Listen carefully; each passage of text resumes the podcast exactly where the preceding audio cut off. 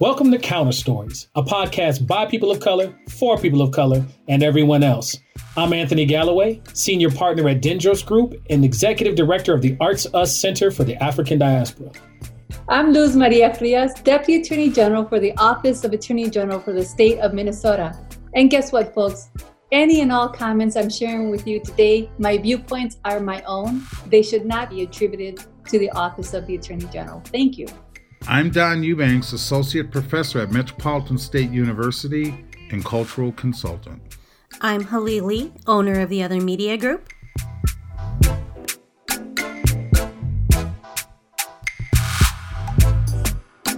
And if you're listening to us right now, we're back. After leaving and changing our relationship with Minnesota Public Radio, we are now an independent podcast that's going to continue to provide deep conversations from friends from multiple uh, communities of color on everyday issues. I know if you are like me, you have been all over the news, all over all the things that are happening in society right now. And so it's good to just have a space to be able to compare notes, to share what's happening in different communities. So today, we're going to start talking about some of the compound effects that all these things that are happening to us day in and day out have in our various communities. So thanks for coming in and checking in. This is Counter Stories. So when we talk about the compound effect, um, there's a saying, and Luz, you said it several podcasts ago about um, when the society catches a cold, people of color catch the flu. And this idea that things that happen out there in the world have a compound effect for communities who've been marginalized, um, who have, um, because of racialized patterns, have different outcomes for health, different ho- outcomes for housing, and all of these things. So I want to start all the way to one compounding effect is, and that is we just had an election. And uh, Joe Biden was elected the um, 46th president of the United States. And Don, I think you were watching the same CNN news story that I was. All of a sudden, everybody starts talking about who was voting from what different population. And I heard African American, I heard white, I heard all these different categories. But when it got time to talk about Native peoples, we saw a line, a word that said something else. What came up for you when you saw that something else? Oh man, it was absolutely incredible. I'm, you know, and and and in previous counter stories, I've I've mentioned that, you know, for for Native Americans, our our total population in Minnesota mirrors, I think, the total population of Native Americans in the United States, and that's somewhere between 1.6 and 1.8 percent of the total population. And I've often talked about how, you know because of that, you know, we fall within that margin of error. So when they do these these national polls or they take surveys, because our numbers fall within that margin of error, we very seldom show up on these statistical reports. So when they're breaking down and they're and they're examining disparities that happen in in various communities of color in the American Indian population, our numbers don't show up. But in this case, CNN was covering, and I think they were it, it, they were they dialed in, I think, on the populations in Arizona, because Arizona was one of those states that was key, uh, a key win that ended up being a key win for Biden, and so the the the uh, statistics they were showing, they were breaking it down by communities of color, African American Hispanic is the largest population in Arizona. And they broke it down in those various categories. And then 6% they labeled something else. Well, every tribe in Arizona, 90% of those, over 90% of every tribe in Arizona voted for Biden, which helped him win that state. And for us to fall in that category, something else, of course, my media thing just blew up. Every Native American acquaintance I have in the United States started referring and, and started creating all these immediate memes and sayings about how we now identify as something else and you know what as something else. What do we dress as? Or you know so we the American Indian community we can take something and make it humorous, but that's painful. I mean, and it just goes to show, and it just, like we're saying, compounds the fact that we're already invisible. Um, and then to to have this chart come out and refer to us as something else was just adding insult to injury on top of that. Don, when I saw that, I had a similar reaction, and I I felt this visceral reaction when I saw that. And I just thought, you know, here is just the most important stage of our electoral process front and center and it was 24 7 in terms of updates and then for them to refer to an indigenous people as something else was just so tone deaf on it and we know that to your point that the navajo nation in arizona helped flip arizona from a red state to a blue state. And we know that uh, anywhere from 60 to 90 percent rather voted as a whole uh, and how critical it was despite as you said you know earlier with compounding factors the fact that navajo nation became the highest infection rate above any other community just a few months earlier uh, in this summer right? And so you've got this incredible burden on our navajo nation and other indian country around the the united states and to still be able to come forward and engage in their civic duty despite all this hardship and then to see that on the news was just really disheartening you know what's what's what comes up for me you know so we have yet again native communities being left out or or or or you know the term that, that Don you've taught us about over and over again statistically insignificant keeps being used to justify leaving out the nuance of this particular story. I got to also think about when I was, you know, because of COVID, I took my family west um, just for a break um, into areas that I thought, and according to the map, didn't have a whole lot of cases, kid sanity, and all of that. And we had every intent to go to Wounded Knee and kind of teach my kids about that particular experience.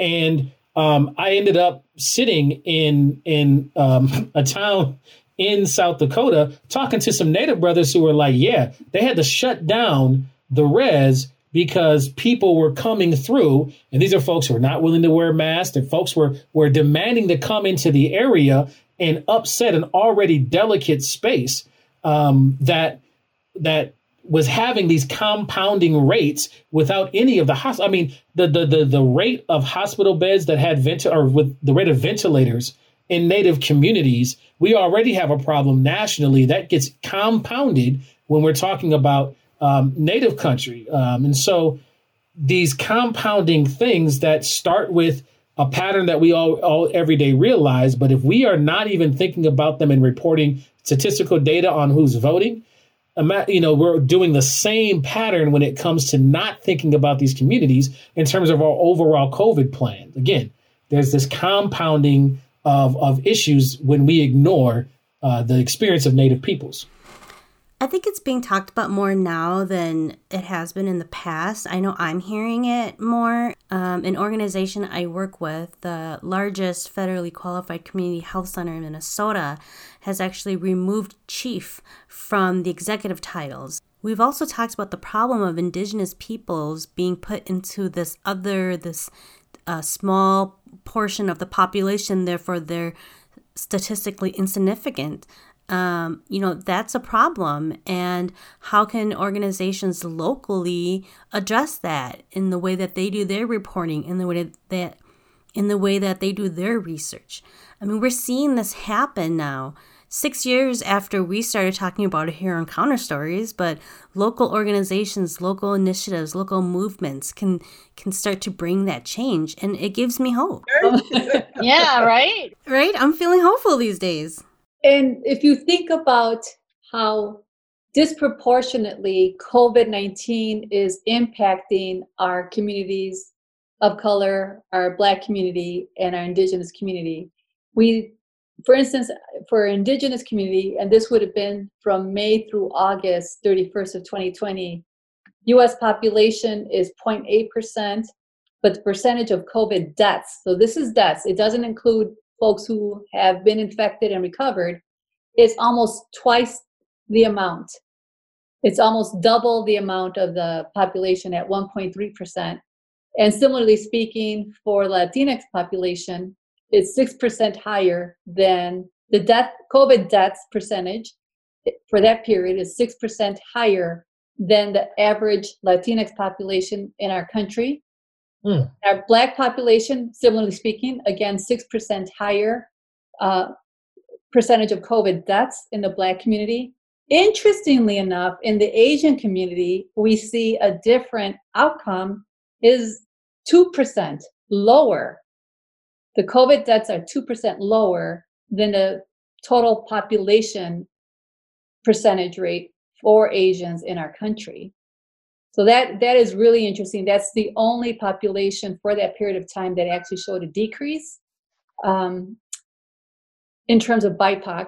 Uh, of course, the white population is also less. 61% of the U.S. population is uh, white, but only 51% of the COVID deaths are attributed to white um, folks passing away from it as well. So we're just really interesting to see how these patterns continue to emerge. One of my wonderings in that, when we talk about this compounding effect for communities of color, um, we think about where resources distributed. So just on the testing alone, um, I'm walking into a space where I'm, I'm telling my friends, me and my kids keep getting tested. Like we just if there's any wonder or concern, we go to Roy Wilkins Auditorium and get the test, whether you have health insurance or not. You can roll up in there, get tested, and have the test back to you within 24 to 72 hours. And it's a real slick setup where you you take your phone and you you scan everything with your phone, following the the web page that they send you to. And so it's a real kind of self automated thing. And now they even have home delivery kits. One of the things that I was running into is a whole lot of my friends who don't work in a space where they control their schedules um, and they're working for an office and have to be quote unquote tracked in all of their time they're not getting the freedom to go and test in the same way. Like they don't they don't get to just go like you know what? Let's go and make that plan. The home test will help but they're not getting the same access that I'm finding in the same way with other folks who are more represented and, and have a freer schedule, um, even representing the folks who get to work from home. Even that question alone, the folks who get to work from home in my universe do not look like me overall. Um, and I think that tracks with some of the data we have about who has the ability to work from home versus who has to be there. Um, I'll also add in there uh, first responders, right? The the essential employees. We are people of color are highly overrepresented in the populations who are called, who are considered essential and have to risk exposure more than anybody. My own brother works at Amazon, where there was a whole lot of issues going on, and he has um, uh, um, uh, uh, comprom- uh, medically compromised uh, situation in the house where where he's got somebody who's vo- who's part of the vulnerable population, and so there's a compound effect even in our ability to even address the virus in itself. We certainly have the workplace issues that you've noted, and disproportionately having BIPOC folks in the front line and essential services industries that require them to be on site and not have the luxury of working from home. We also have public transportation issues. I mean, they're disparately speaking, again, BIPOC folks without reliable transportation are seeking then transportation on public transportation and exposing themselves arguably then in those crowded situations and instances as well. When such a large part of this population is affected by this virus in such um, an unfair and unproportionate way and then there's this other population that finds it to be a game. I mean where's the humanity you know? And and luz you were giving us all that great information with the statistics and you know it's not what i see right? It's not what i see when i'm in community. It's not what i see um, going on in the api community. I mean it hits hard you know especially when we're losing elders, um, especially when there's so much misinformation that folks don't even know who to believe anymore, it's extremely difficult and and saddens me a lot. Lee, you, you bring up an excellent point. If we take the statistics that Luz put forward and our representation in the cases and the deaths, that means that people of color are in greater proximity to the negative outcomes of COVID than other populations, which means we're the ones that are getting the stories. We're the ones that are having to live through. Member of my own church community just died of COVID in a nursing facility. So so we we we have proximity in ways that make us act differently. And the reason that this is sticking out for me is I was recently in a situation where I had my family together. We were about to get into an elevator. Um, and this lady jumps into the elevator, and we kind of are like, eh, should we do this? We were short on time. Um, we had a bunch of stuff that couldn't go up the stairs, and we chose not to necessarily wait. We had face shields, masks, we were all the way up. This lady had a mask because she was required to, but as soon as we got into the elevator, um, I made a comment you know, well, shoot, so much for social distancing for the one floor that we're about to go up. And her response was, well, we're all going to get it anyway. So really, it doesn't really matter. And I'm sitting here going, it's very clear to me that none of your people have died uh, to this. And so you get to just cast it off. And it's that's the compounding piece that that comes out for me when I hear what what you what you brought up, Lee, and I think about the fact that we're we're closer in proximity. Anthony, to that point, I from the very start of COVID, I started a list on my phone of family and friends in my network who contracted COVID and lived or contracted COVID and passed away. And I keep that as a reminder to myself. Um, and I,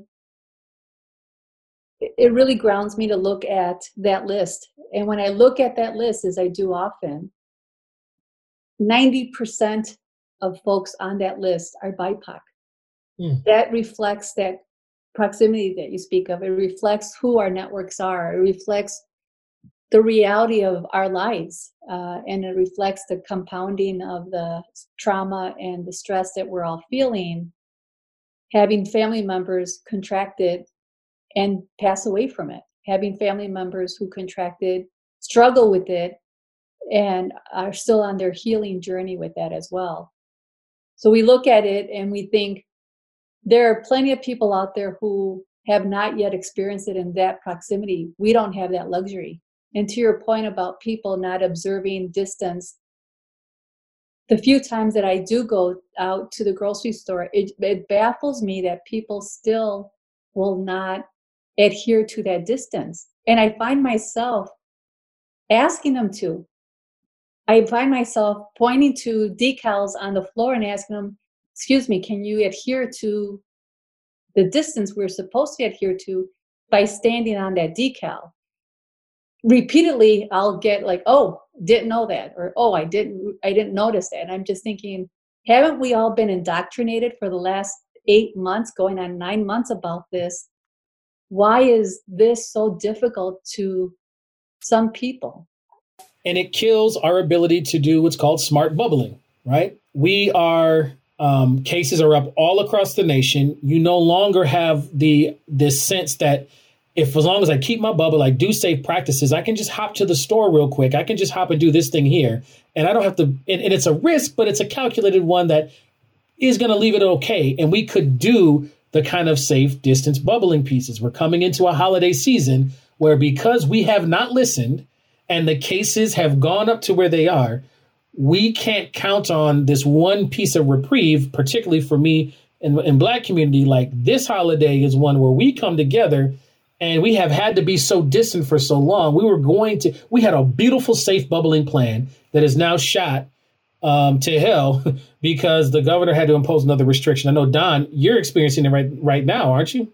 Our daughter, you know, our daughter elected to go to the University of Iowa. And and and Iowa was one of the few higher institutions that didn't really put a lot of um, precautions in place when it came to COVID. And and uh, and yet remarkably, in the you know she went down in August and and um, she's remained COVID free. She um, but you know, with uh, the holidays, uh, a lot of the college and university students returned.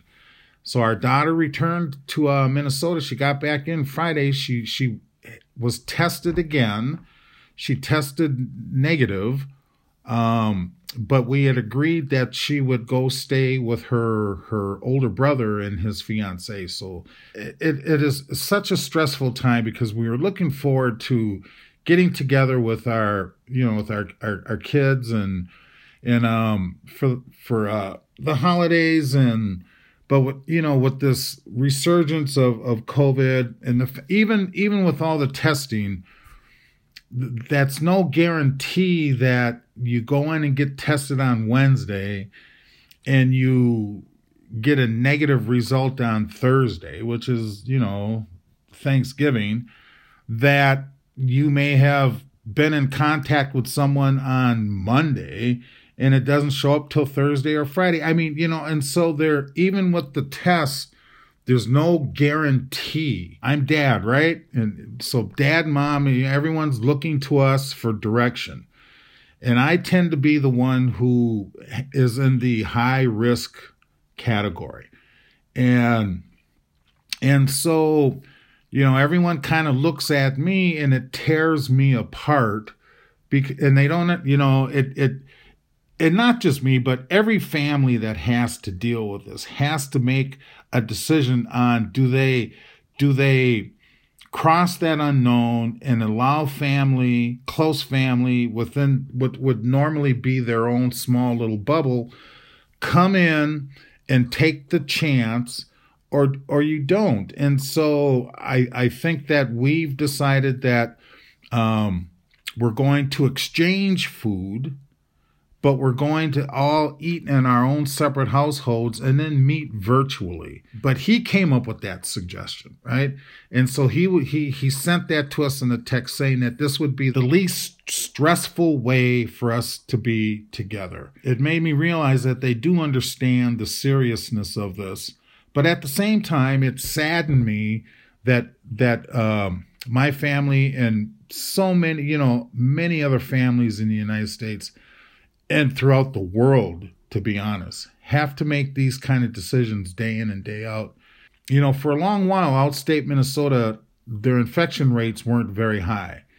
And I think that kind of bled into this kind of com- complacency that you know we've kind of touched on and talked about where people aren't always recognizing that six foot you know the social distancing um you know not always willing to wear a mask i mean I, I you know i still see plenty of people walking around without a mask i don't go out that often my my excursion to the outside world just to break the boredom from being in the house is I'll hop in my car and take a short drive. I, I don't like it. I'm I'm hoping that uh this vac the vaccines come soon enough. It'll be interesting to see how this country decides who gets it. I think that's going to be another compounding impact that uh that we may have to deal with. You know, even as we sit here and we talk about how how COVID has disproportionately impacted communities of color. Um, it, it, right now in the state of Minnesota, every reservation, their their numbers are just skyrocketing. I mean, uh, almost every day, someone at Mille Lacs is contracting COVID and or passing away, and so every reservation, every small rural community in Minnesota is dealing with this now. You know, I'm hoping that when these vaccines come out and when they actually prioritize who's going to get the vaccine, I'm hoping, I'm keeping my fingers crossed that as communities of color in the American Indian population, we don't see ourselves falling lower and lower and lower on that list, even though our deaths are disproportionately in the other direction. So let's go there. I was hoping somebody was going to bring this into the equation when we talk about compound effects, because I share your hope, Don. But what I'm seeing in folks in my community is great. We're finally got the vaccine on the horizon. I'm not be the to be the first one to take it. And all of a sudden, what comes back is the history that our medical community has with our communities of color in terms of whether or not we can trust. And that trust factor is also going to compound the issue of folks even going out and getting the vaccine. You know, and, and that's a good point, Anthony. You know, because historically there are there are so many instances in both our communities, African American and Native American, where medical procedures were done and uh, were done against our people without our consent. Sterilizations on both sides of the equation, even the Latino population in California. You know, many women were sterilized in, in hospitalizations and not even being aware of it. Same thing happened in Native American, African American. And then you have the Tuskegee experiment where they purposely infected, and I forget the number of African American men with syphilis. And then, you know, I, I, mean, let's talk about that, right? So, Tuskegee experiment that you're describing, um, where they gave these men what they thought was helpful medicine, which was actually placebo, and just let them, even though they could treat them, let them die and fester so they could see what the what the disease did. And that kind of testing environment is sowing a whole lot of distrust where folks are simultaneously happy that there's a vaccine, but completely distrustful about how the ex- vaccine will be implemented and saying that I'm not even going to try to go and get it because they're not going to give it to us anyway. So, you know, I, I think there's going to be various reasons across the board and and so while there may be some folks who who might be leery of getting that vaccine i think for me it's more of a concern on uh, how that vaccine gets disseminated and when it makes it to our communities if the vaccine was offered in poor urban communities first i personally would be very very wary I share your concern, Hali, and I what I want folks to understand is the distrust with the medical community and BIPOC communities is not limited to the historical references that Anthony and Don just referenced.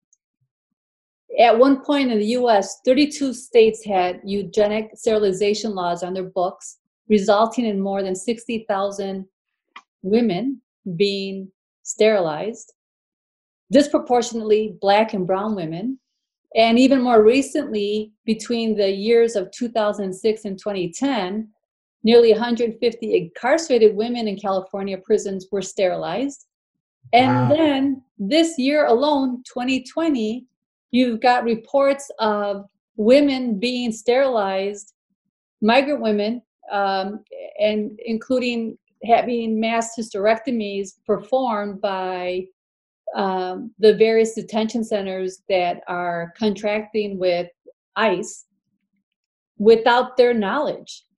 So this this forced sterilization has been perpetrated on black and brown women disproportionately, certainly going back to the time when enslavement was in place, right? To the mm-hmm. time in memoriam to now uh, this is deep seated in our communities, and folks need to really understand that and take heed. And lead to your point, I also remember seeing in late summer when there was more and more conversations from the medical community saying that these uh, COVID vaccines were on the brink of being formulated, there was talk about the first folks that should receive it would be folks in Africa. And I know my social media blew up with that saying, uh, here we go again. Why why would you begin to target folks in Africa as if their lives are less than important than anyone else? Uh, these are, of course, underlying trust issues against our government that are, I think, well founded given on the practices and patterns that have been engaged upon without our knowledge, our community's knowledge, and our um, agreement for that. Correct me if I'm wrong, and and and this is you know what you know with the with those statistics you just shared luz is is this idea many germans were convicted of war crimes in world war ii for doing those same things um, medical experimentation while they were in a concentration camps against jews and other other folks who found themselves in the unfortunate position of being in a, a concentration camp in World War II. And we hear those horrors and we think of them as horrors. and those folks, uh, Germans, were um, convicted of war crimes during World War II for for those same type of things. But here they can happen in the United States against us, and you barely hear a blurb about it. And I've always had a hard time reconciling how how this country can perpetrate these crimes against communities of color and the world remains silent when if it was happening in another country against populations um, it, there would be an outcry do you understand what i'm saying Absolutely. That's that particular tension that creates the compound um, Yeah. effect that comes to now something as simple as rolling out a vaccine for something that's killing us um, at disproportionate rates now is in question, right? Let alone the things that we need to know from black folks taking the vaccine, from people, community, populations of color taking the vaccine. Like this isn't the end of the process. We've we've got something that has to happen because this is how we deal with pandemics, and, we have to have some vac- some vaccines that that that um, protect us from it. But we for folks of color, it's not just simple as that because we have to now also deal with your point, Don, this tension between what has happened historically, what is happening now. Luz you, you mic dropped, and for our listeners that are here, as you listen to counter stories, you're going to hear things that you've never learned about before and have to go look into much deeper. Now, I was completely unaware of the sterilizing practices that were still uh, happening in institutions and in this in the United States. That is still blowing my mind. But again, it takes what is a quote unquote normal or simple story and compounds it with so many other layers that you just don't think about if you are outside of this experience. You know, and as a and then when you throw in the additional wrinkle, I mean, there's wrinkles all over the places, right? So there's a holiday coming up Thursday, right? There's national holiday that, you know, is coming up, uh, Thanksgiving. And, but, you know, from, from my perspective as a Native American, it's like, you know, what the hell do we have to be thankful for? They, they've taken our land, they've taken our culture, they put us in boarding schools, they relegated us to reservations they continue to, you know, were referred to as just recently last, you know, after the election as something else, 6% of something else. And yet this country goes through this charade called Thanksgiving where where the pilgrims sat down and they had this celebratory dinner with the Indian. I mean, the whole thing is a charade. It, it, it's it's part of that history that you know smooths over what actually happened in this country and makes it all right for white people to feel good about themselves. I'm just going to go there, right? And so And let's talk about that, right? Let's let's. I'm I'm, I'm gonna keep going with your wrinkle. If you're gonna cause wrinkles and stuff, I mean, let's be unapologetic about these wrinkles. This is a holiday that traces its roots to 1863, not to the beginning of our nation. This isn't something that we practice all the way through. This is something that came about at a moment where we were so staunchly divided over something that history will will will say shouldn't have even been a question whether or not you should enslave another person. And out of that and during that time, we have the birth of this sugarcoating of the genocide of Native peoples that we call Thanksgiving, for which we all have adopted as a season of quote unquote giving thanks in the harvest, if you want to take it that route. But our origins are what they are. So Right. this doesn't even go back to the founding of the country, Don. It, it only goes back to 1863. I find it hard to believe, and and maybe it's not so much I find it hard to believe, but I I wish this wasn't true. That there are adults in this country who still believe in this beautiful story that we were all sold. I'm sure there are people out there who believe that beautiful story that you know the white people saved these savages or you know that they had come to this beautiful peace agreement and they were going to live in harmony and so they broke bread i'm sure there are people who believe in that i just have a hard time believing that there are adults who were born and raised in this country who still believes that who hasn't taken a, a moment to really critically think about the whole situation who hasn't taken the time to try to even educate themselves a little bit, especially now. All right, please. All right, I'm gonna speak for me. In my upbringing, I have my own family and and and familial circles who grew up and hold to that and will tell you why can't we just get back to this simple narrative that they were given? Shoot, I'm showing my kids the Addams Family Values movie the other day, and sure enough, they go to camp. Um, uh, oh, what is it? It's it's Camp Chippewa first and foremost, right? And the Addams family, who are the outsiders in this get along camp. I mean, there's one point where they try to socially fix the Addams family kids, and they put them in a room and show them Disney films. I mean, it is it is good learning. It gets at some stuff. But what did they do? Those Addams Family kids participate in this Thanksgiving play that's about this fictionalized version of this, right? And turn around and what do they do? They start burning white folks at the stake and take on this very stereotypes around Savage that um, that we ignore um, and don't talk about in the everyday space.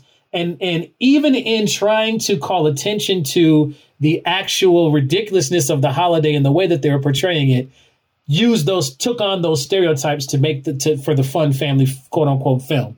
And i had to figure out how to unwrap this from my kids own psyches.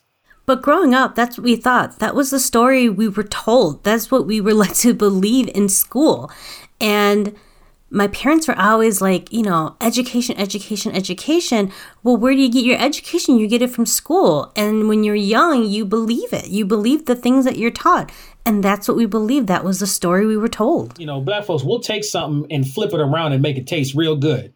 And what we've done is take taken this experience and say, we're gonna, yeah, I know all the reasons why you say we should do it, but it, it's a moment where everybody gets some time off of work and some time off of school to be able to get together. And we're going to use this time to give thanks for surviving another year in white supremacist America. I think there's that tension. There's a tension with what we've been indoctrinated to to learn and to understand and identify and connect with with how we were indoctrinated in school. We've all heard that same story. That story was false and it was grossly inadequate and grossly unjust to indigenous people and indigenous countries. And so it's that reconciling that dissonance in our minds that we have to unlearn it. And we have to unlearn it each other, but as a society and as our children as well. Like we have to be strong enough to say, this is important enough in our lives that we're going to change this narrative.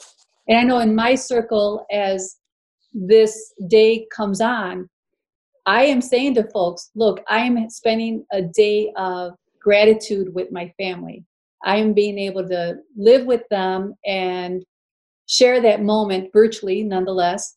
Uh, but I also am taking time to understand the atrocities that were perpetuated uh, against Indigenous people with this holiday particularly but since then as well wrongdoings that that are continually just being inflicted upon indian country um, there was one tweet that came across my feed that really helped me distill all this into a very succinct way. So i'm, going to share it with you and, and the person tweeting was m. Rotzi r-o-t-z-i and her words are for what it's worth Canceling our Thanksgiving celebrations to prevent the spread of COVID gives us a great opportunity to talk to our kids about how entering someone else's home to intentionally spread a deadly disease is foundational to the holiday in the first place, which Ooh, is saying,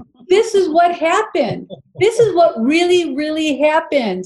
This is the truth of what how this holiday, quote unquote, came to be is these colonizers coming and discovering, quote unquote, a country that did not need discovering because our indigenous families were here already and had been here for hundreds of years and brought with them a whole host of diseases that they introduced then from Europe onto our indigenous uh, lands and and people started dying as a result of that. Um, so I mean, that, that's what that that tweet alone really helped me distill it down to what I was feeling. And so there it is. We have compounding factors for communities of color, whatever we talk about, whether we're talking about elections, whether we're talking about COVID's, COVID uh, cases and deaths, whether we're talking about COVID, the vaccine itself, even the election, things hit communities of color differently than it hits everywhere else. This is a good way to start talking about how we start the truth telling process, right? You just asked us to tell the truth. So let's tell some truth.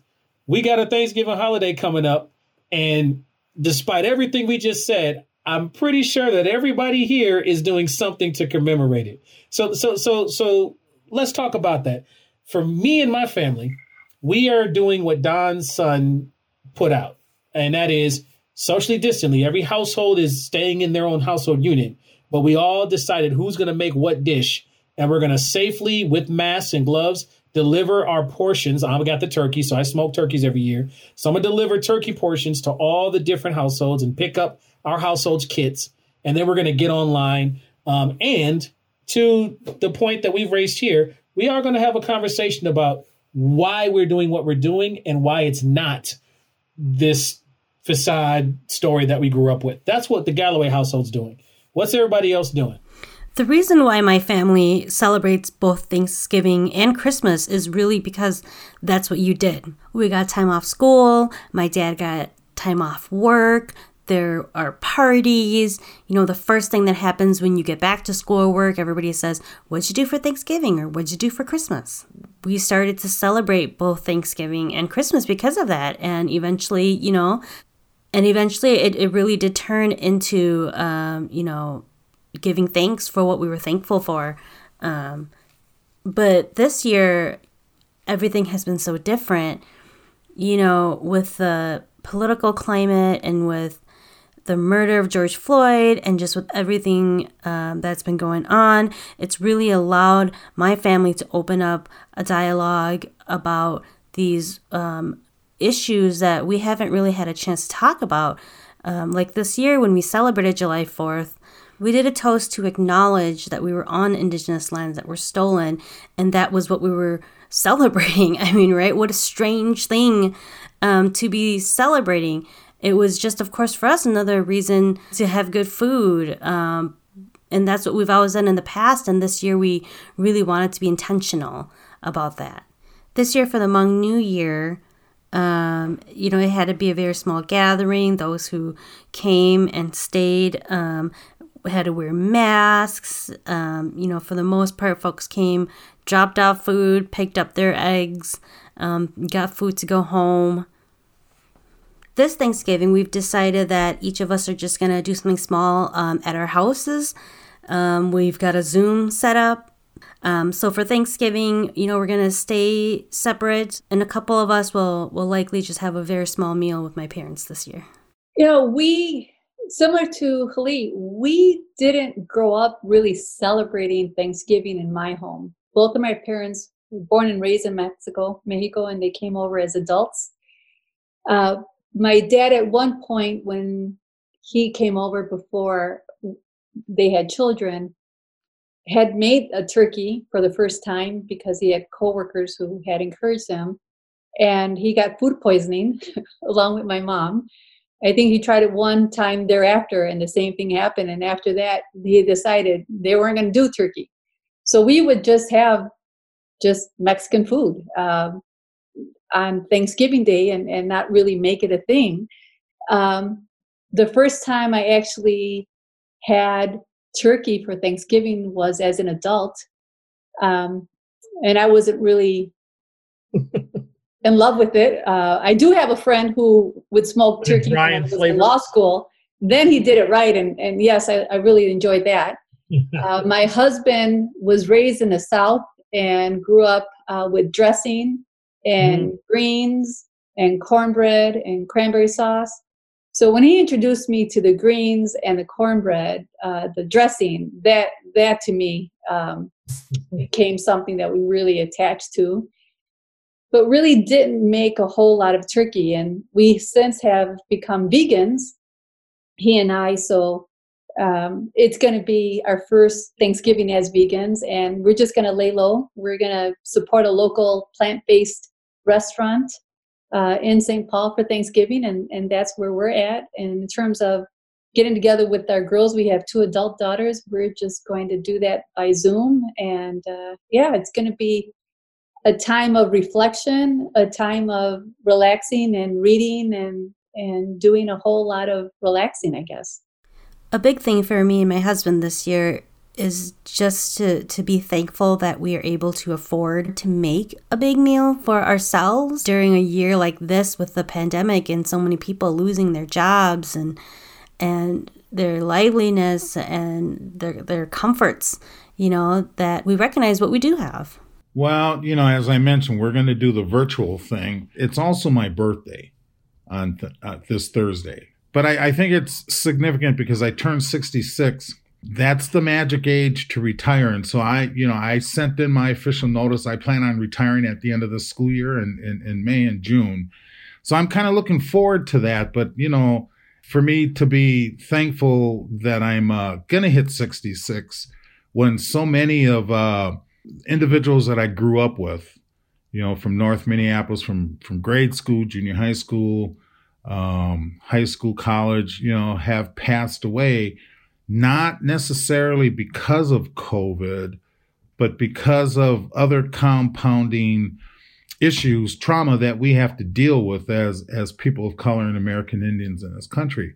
And so I, you know, I feel very fortunate and thankful that I'm reaching this age. You know, I'm I've made it another year, despite despite that we had this lack of leadership for the whole COVID pandemic. Um, you know, politically using that as a a blame game, you know, that, that's a heavy trauma, and so people, I think people rightfully so are are, are might be, um, you know, not quite sure about the vaccine because no protocols were set. You know what I mean? I mean, with the lack of leadership and with the lack of direction that we've had during this entire thing, and now boom, all of a sudden we have this vaccine. Well, of course, people are going to be leery for that reason, you know, and the the the trauma that we've had to endure since Biden won the election and the other side has refused to acknowledge that for the first time in our in my history of presidential elections that is a huge trauma. And, and, um, that's a huge trauma that all of us are dealing with right now. And Don, as usual, as the, as, as, as the group elder in the mix, you have put the mic drop right in the pin of the hard nuance. Look, Counter Stories is back.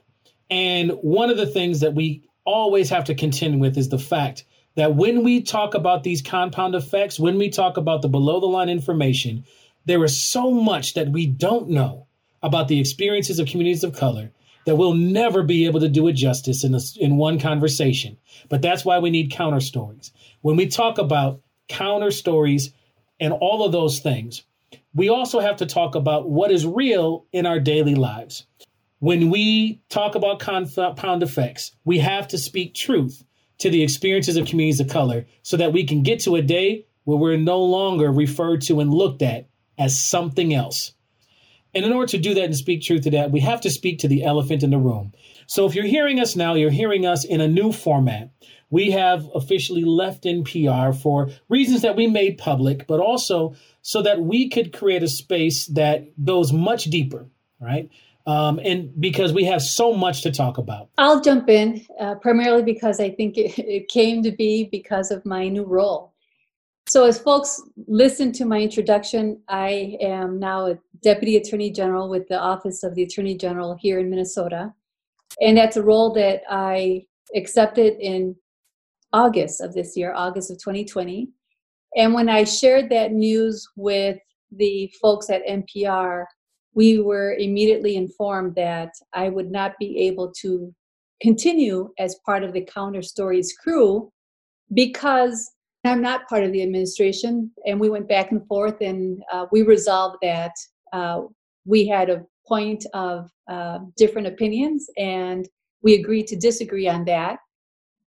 And my first step was to inform the rest of my colleagues here on Counter Stories that I would not be on and that I would definitely seek out someone in community to step in in my place.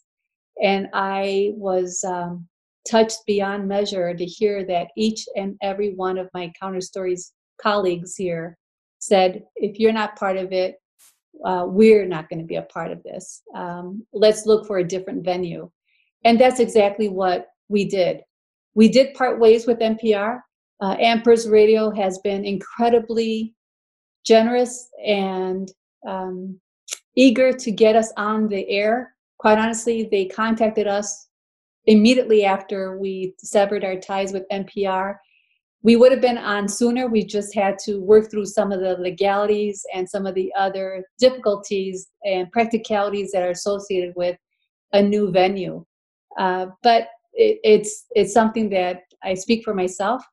Very excited about and grateful for each and every one of my counter stories colleagues here who um, decided that our friendship and our collegiality together and our connectedness was far more important uh, than to walk away from it. So thank you all for all that. And what's great about it is we made this decision um, in order to be in a space to tell our to continue to tell our stories. And as we have patterns we that we fight for and experience, and we have had um, past concerns about how things were going at, at, at NPR, and it just made sense that create, producing this independently allowed us for to, to tell the story in the way that we want to tell it without um, the filter of uh, of another entity. And this is something that people of color have had to come to over time, over and over again.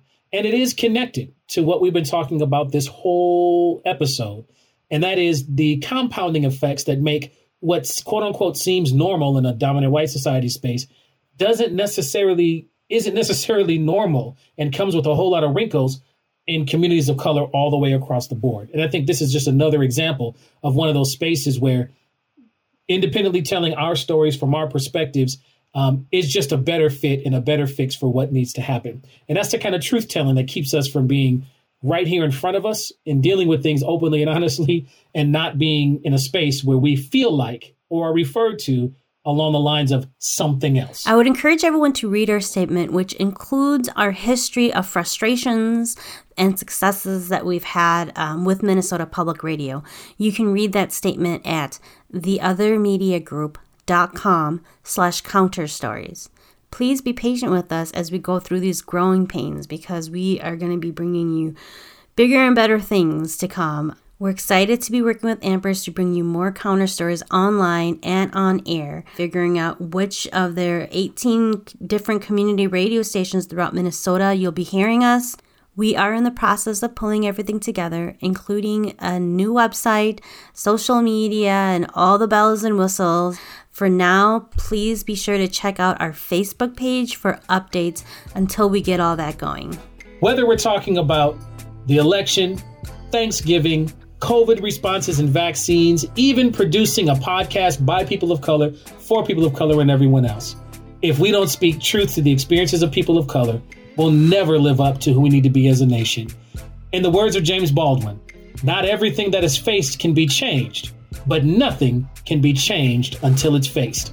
I'm Anthony Galloway, Senior Partner at Dendros Group and Executive Director of Arts Us. I'm Luz Maria Frias, Deputy Attorney General for the state of Minnesota. I'm Don Eubanks, Associate Professor at Metropolitan State University and Cultural Consultant. And I'm Halili, owner of the Other Media Group. This is Counter Stories. This program is a co production of the Counter Stories crew, the Other Media Group, and Ampers, diverse radio for Minnesota's communities, with support from the Minnesota Arts and Cultural Heritage Fund and black people all across the country representing. No, okay, I'm sorry. Three.